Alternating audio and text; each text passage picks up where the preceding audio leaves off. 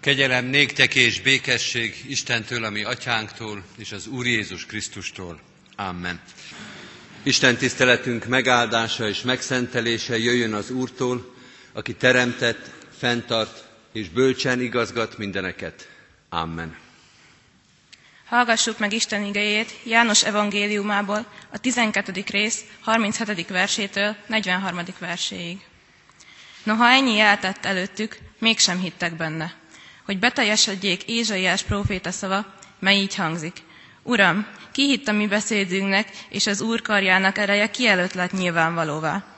Azért nem tudtak hinni, mert Ézsaiás ezt is mondta. Megvakította a szemüket, és megkeményítette a szívüket, hogy szemükkel ne lássanak, és szívükkel ne értsenek, hogy meg ne térjenek, és meg ne gyógyítsam őket. Ezeket mondta Ézsaiás, mert látta az ő dicsőségét, és őróla szólt. Mindazáltal a vezetők közül is sokan hittek benne, mégsem vallottak szint a farizeusok miatt, nehogy kizárják őket a zsinagógából, mert többre becsülték az emberektől nyert dicsőséget, mint az Isten dicsőségét. Isten tegye áldottá igéjének hallgatását és megfogadását. Hajtsuk meg a fejünket és imádkozzunk.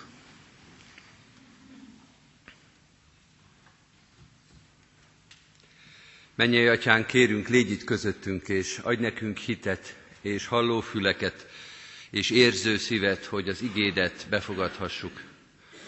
Köszönjük, hogy ezzel a reménységgel jöhettünk ide, hogy mire mi ide érünk, Te már itt vársz ránk, mert a Te szereteted és kegyelmed, a Te bölcsességed és hatalmad mindig megelőz minket, akkor is, hogyha olyan irányba indultunk, amit Te megtiltottál nekünk, amit nem kértél és nem is javasoltál.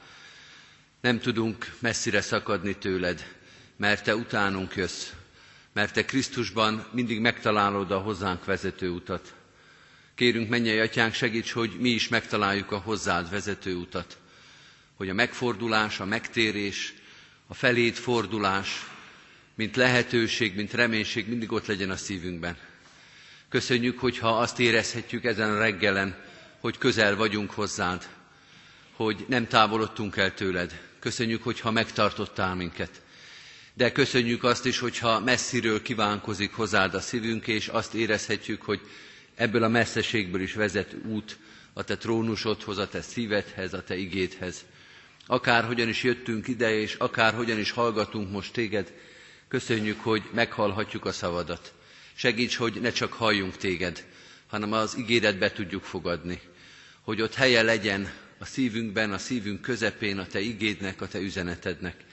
Hogy ne azon tanakodjunk, és ne azon gondolkodjunk, hogy miért nem igaz az, amit te mondasz, hogy hogyan lehetne azt kikerülni, hanem sokkal inkább azon törjük a fejünket, gyötörjük a szívünket, az életünket, az akaratunkat, hogy hogyan tudnánk azonossá válni a te ígéddel. Bocsáss meg, hogy ez sokszor nem sikerült, hogy hallottunk téged, és értettük is a szavadat, de nem sikerült úgy élni, ahogy te ezt kérted. Hogy az életünk mindig eleltért a te igéd irányvonalától. Bocsáss meg minden gyengeséget, minden hűtlenséget, minden lázadást, ami elszakított tőled. Tarts meg minket most a te igéd közelében, a te igéd fényességében, hogy járhassuk a te utadat, hogy hirdethessünk téged, hogy az életünkkel, a döntéseinkkel, a szavunkkal, a szeretetünkkel arról tegyünk tanúbizonyságot, arról beszéljünk, hogy mi hozzá tartozunk. Sokan vannak körülöttünk, akik talán rajtunk keresztül tudják egyedül megérteni, vagy meghallani a te igédet. Segíts, hogy ezt a nagy feladatot elvégezhessük. Hogy mi, akik arra szorulunk, hogy te vezess, taníts és magyarázz nekünk, hogy mi tudjunk másokat vezetni, tanítani, a te igédet megmagyarázni. Ehhez kérjük a te lelkedet, most a megértéshez, később pedig a bizonyságtételhez. Jézusért, a mi Urunkért. Amen. Kedves testvérek, az a szentírásbeli rész, melynek alapján Isten szent lelkének segítségül hívásával üzenetét hirdetni kívánom közöttetek, írva található a felolvasott bibliai részben, a mai újszövetségi igénkben, János evangéliumának a tizenkettedik részében, a harminchetedik és harmincnyolcadik versekben a következőképpen. Ennyi eltett előttük, mégsem hittek benne, hogy beteljesedjék Ézsaiás próféta szava, amelyet így mondott, Uram, ki hitt a mi beszédünknek, és az Úr kinek jelentette ki, karjának erejét. Eddig Istennek írott igéje.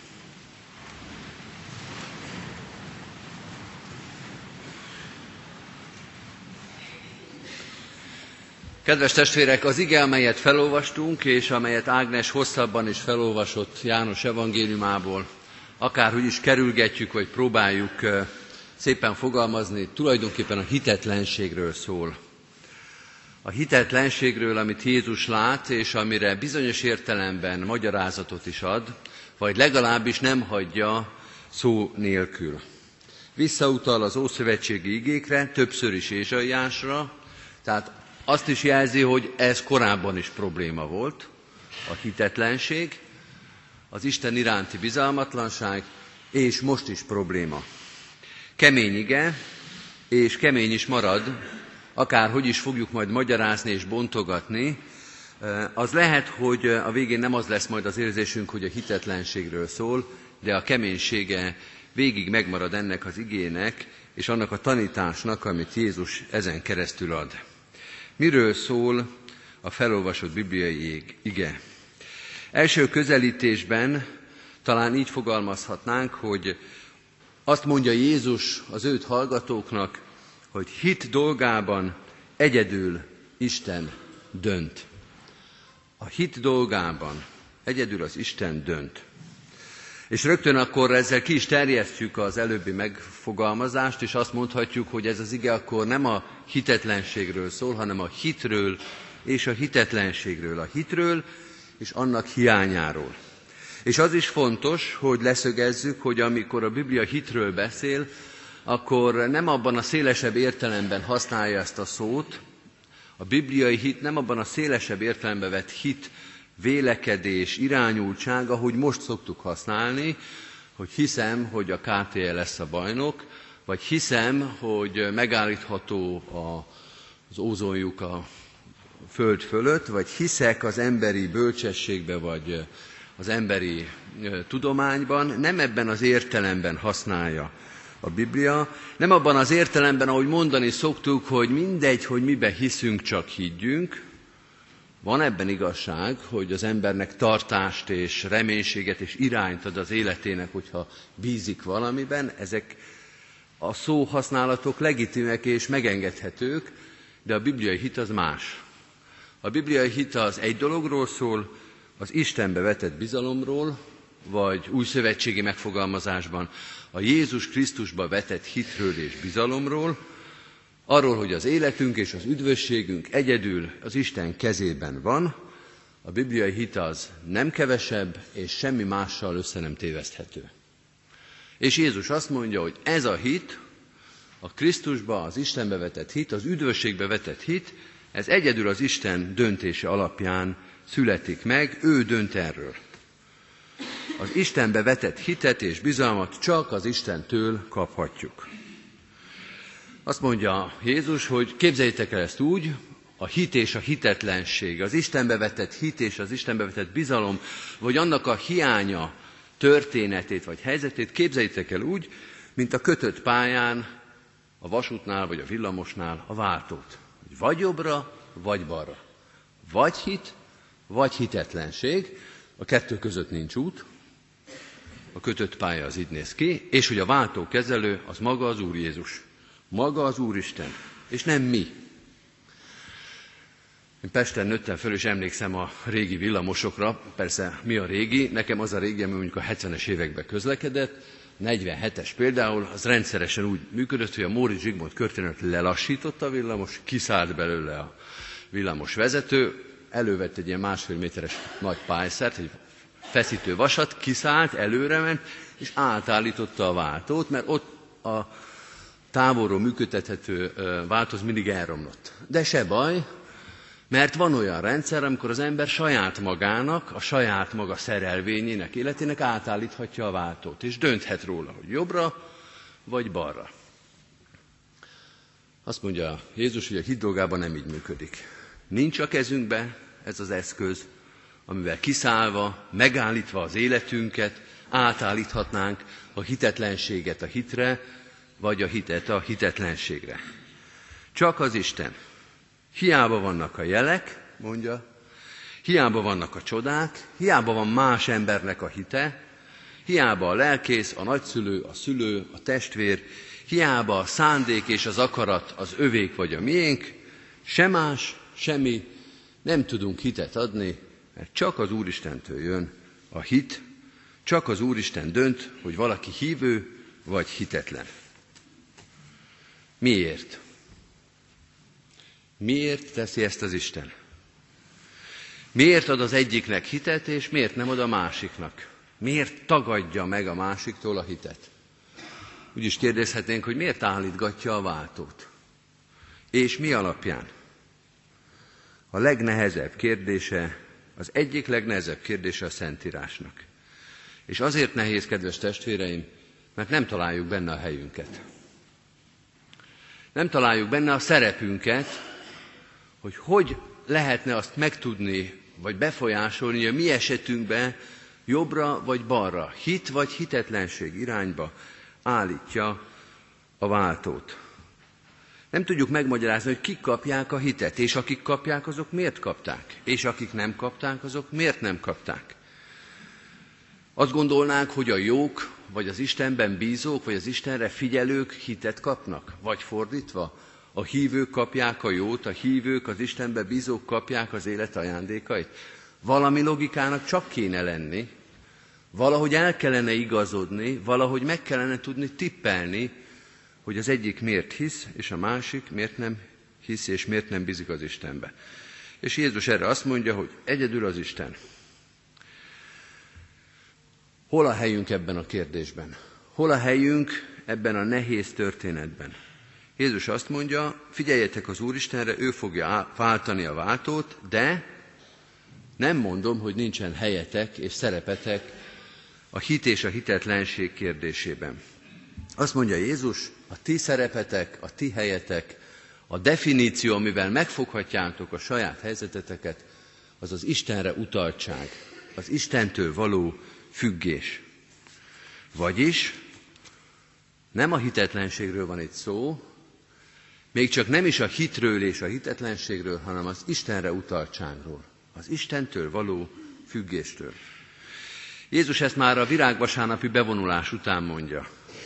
Jeruzsálemben van, a húsvéti történet és az ő történetének a célegyenesében. És hogyha emlékszünk és olvastuk a korábbi részeket, azt is látjuk, hogy hitre és Isten bizalomra hívja az embereket. Járjatok világosságban, mondja, de miközben azt mondja, hogy járjatok világosságban, eközben azt mondja, lássátok meg, ismerjétek fel, hogy az Istenre vagytok ebben a kérdésben utalva.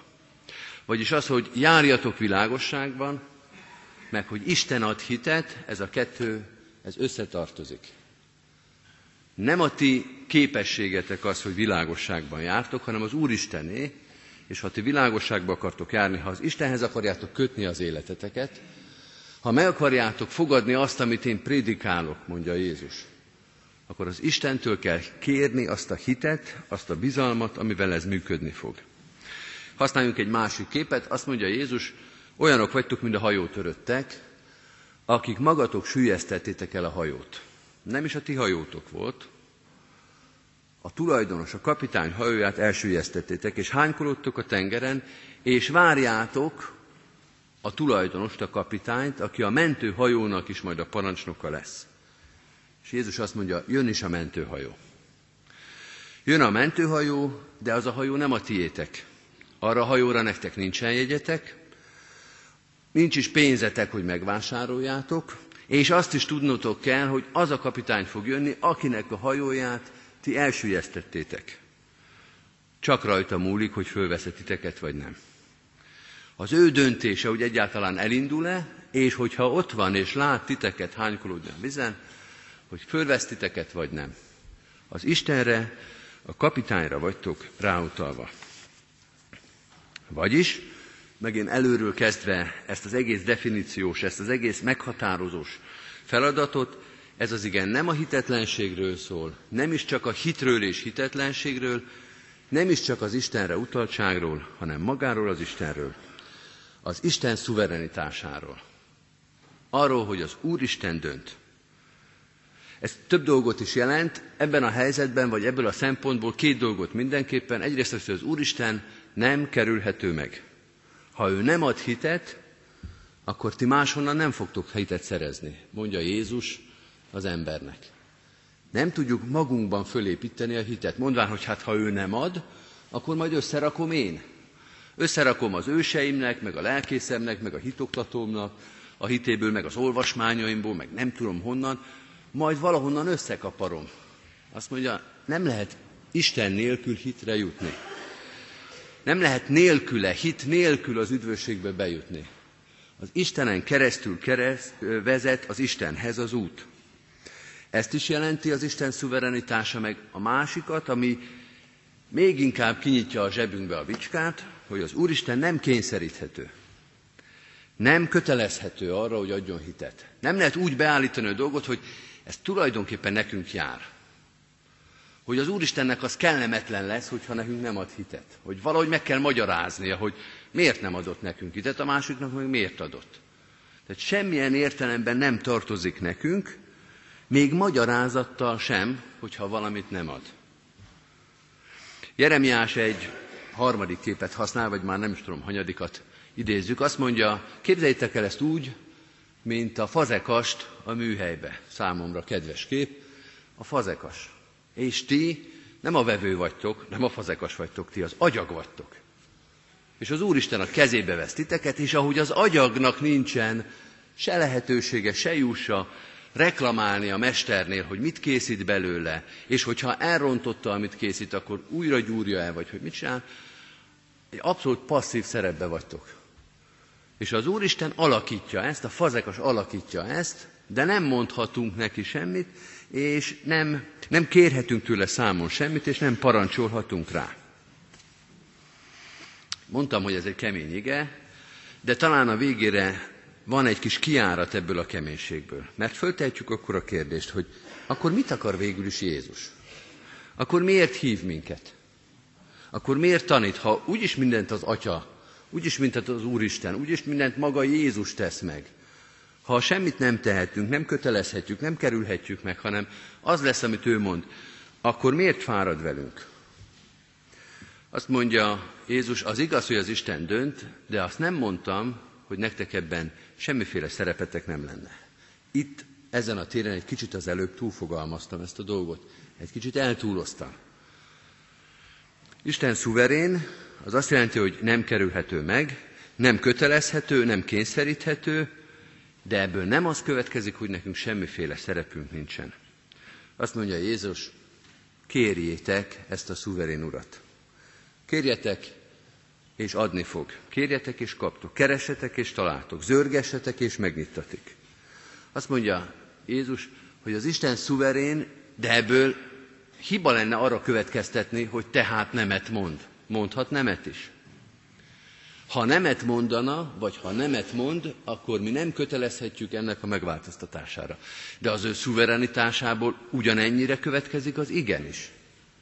Hogy bár semmi nem utal rá, semmivel nem tartozik nekünk, az életünkben esetleg semmit nem talál, ami miatt igent mondhatna az életünkre, de van hatalma bármelyik életre igent mondani.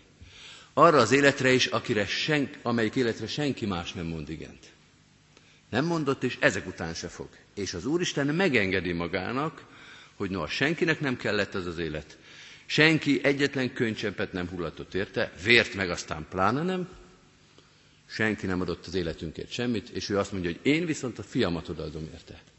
Mert az ő szuverenitásába ez is belefér, legalább annyira, mint amit egy kicsit túl színezve elmondtunk, hogy akár nemet is mondhatna, nem tartozik nekünk. És akkor azt mondja Jézus, hogy higgyétek el, hogy a szuverenitásnak van egy ugyanekkora oldala, a másik része, a másik oldala, hogy bármit megadhat. Még az üdvösséget is, még az ő kegyelmét is, még az ő szeretetét is. Tehát amikor azt mondjuk, hogy ez a kemény ige, amelyben statisztikailag több szó szól a hitetlenségről, az Isten tagadásról, ami már Ézsaiás idejében is megvolt, és lám, akkor is megvan. És így van ez mind a mai napig. Tehát ez az ige, amely a hitetlenségből indul ki, végső soron arra biztatja Jeruzsálemet, arra biztatja az embert, hogy higgyétek el, hogy az Isten ad nektek hitet. Kérjétek, keressétek, zörgessetek az ő ajtaján, és az Isten olyan hatalmas úr, olyan szuverén, annyira nem tartozik a logikának, az emberi következtetéseknek semmivel, hogy még nektek is, bárkinek hitet, bizalmat, Isten követést adhat. Legyen az ő kegyelme velünk, hogy ezt el tudjuk hinni, hogy még nekünk is. Annak után, ami megtörtént, azzal együtt, ahogy éltünk, azzal együtt, ami az életünkben van, ha az Istenre nézünk, akkor az jusson az eszünkbe, amit Jézus meghirdet, hogy még neked is, még nektek is, bárkinek hitet, bizalmat, és ezen keresztül üdvösséget ad az Úr. Amen. Helyünket elfoglalva hajtsuk meg a fejünket imádságra.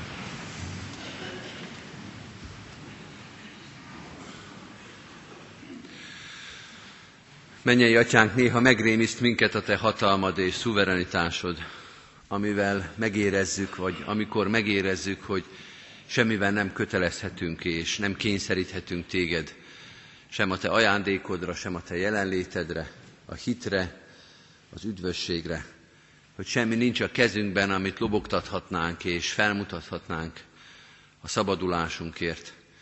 Add, hogy a Te igéd és Jézus Krisztusnak a lelke arra biztassó minket, hogy ne féljünk a Te szuverenitástól, hanem sokkal inkább bizakodjunk, hogy ennek a világnak sok-sok kényszere, sok-sok parancsoló ereje a mi, a mi életünket is megbékjózza, ami miatt mi sem érezzük ennek az életnek a szabadságát, amitől mi is megkötözöttek vagyunk sokszor, hogy mindez Téged nem köt, hogy bármikor és bárhol megszólalhatsz, hogy a Te lelked bárhol és bármikor csodát tehet, még a mi szívünkben is, a mi életünkben is.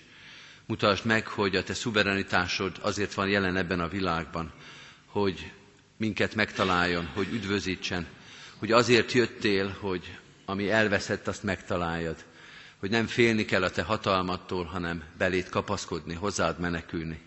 Segíts nekünk ebben, kérünk Téged, zörgetünk a Te ajtódon, keresünk Téged, találj meg, nyisd meg az ajtódat, add meg a Te jelenlétedet és lelkedet. Köszönjük, hogy ez a csoda újra és újra megtörténik, hogy a saját életünkben is felismerhetjük a Te jelenlétedet. Köszönjük, hogy a szemünk láttára adsz hitet olyanoknak, akik nagyon-nagyon távolról jönnek. Köszönjük a Te csodáidat ebben a gyülekezetben is, egyházunkban, társadalmunkban. Köszönjük, hogy megnyitottad a szemünket a Te nagyságodra, igédre, jelenlétedre. Segíts nekünk abban, hogy mi is szolgálatába állhassunk ennek a hitnek, ennek a jelenlétnek, hogy hirdethessünk Téged, hogy az életünk bizonságtétel lehessen a Te szeretetedről, a Te kegyelmedről, a Te üdvözítő hatalmadról. Bocsáss meg, hogyha sokszor engedetlen tanúid voltunk, ha rosszul szóltunk, vagy éppen hallgattunk, ha a szavunk és cselekedetünk sokkal inkább lázadás és engedetlenség volt, mint hűség és tanúbizonyság. Segíts nekünk úgy élni azon a helyen, ahova állítottál, ahol szolgálunk, ahol találkozunk az emberekkel. Segíts úgy élni, hogy az életünkről, a jelenlétünkről, a Te dicsőséged jusson az emberek eszébe. Nehéz feladat ez, meg is haladja minden erőnket, számunkra lehetetlen, de számodra lehetséges. Tedd lehetővé, tedd erőssé a szolgálatunkat ebben a világban. Így könyörgünk a gyülekezetünkért, annak minden tagjáért, kicsikért és nagyokért egyaránt. Különösen is imádkozunk a gyászolókért, a terhet hordozókért, azokért, akiknek a szíve tele van most szomorúsággal, gyásszal, fájdalommal. Urunk, lásd meg az ő terheiket, állj mellettük ebben a nehéz órában, hordozd a keresztjüket és vigasztald a szívüket. Így könyörgünk azokért is, akiknek a szívében szomorúság vagy rettenet van, akik félelemben, bizonytalanságban élnek. Imádkozunk a betegeinkért, a kórházban lévőkért. Könyörgünk azokért, akik gyógyulásban, felépülésben reménykednek. Állj melléjük ebben a reménységben, erősítsd és bátorítsd a szívüket. Imádkozunk a nélkülözőkért, a földön futóvá lettekért. Imádkozunk azokért, akik békétlenségben, szeretetlenségben, szívódásban élik a napjaikat. Urunk, tőled jön a békesség, Te teremts a szívünkben és az életünkben, a családunkban, a közösségeinkben békességet. Imádkozunk a városért, amelyben élünk, benne gyülekezetünk szolgálatáért, intézményeinkért, közösségeinkért, minden tőled kapott felel, feladatért.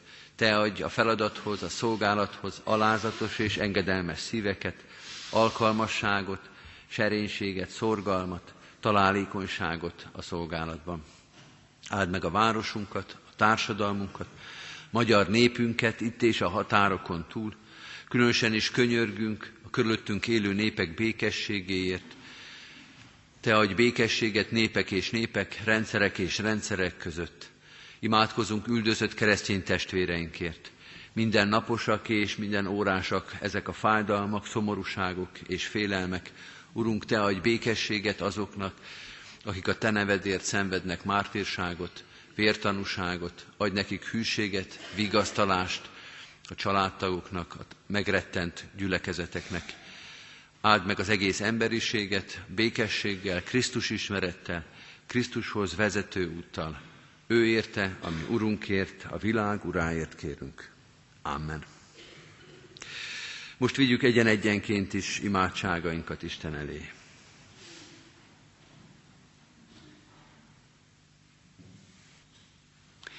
Amen.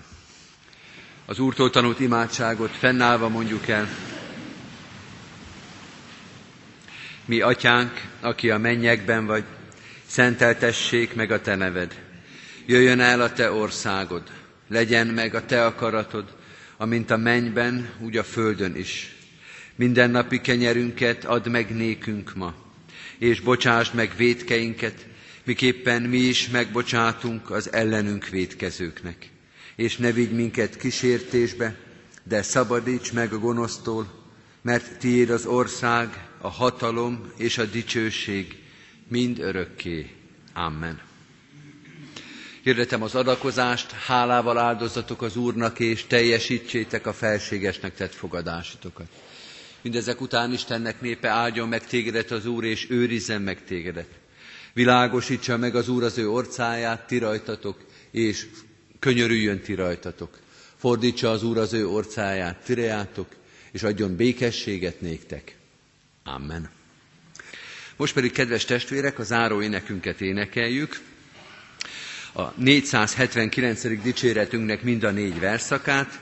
négyszázhetvenkilencedik dicséretünk, hinni taníts, Uram, kérni taníts.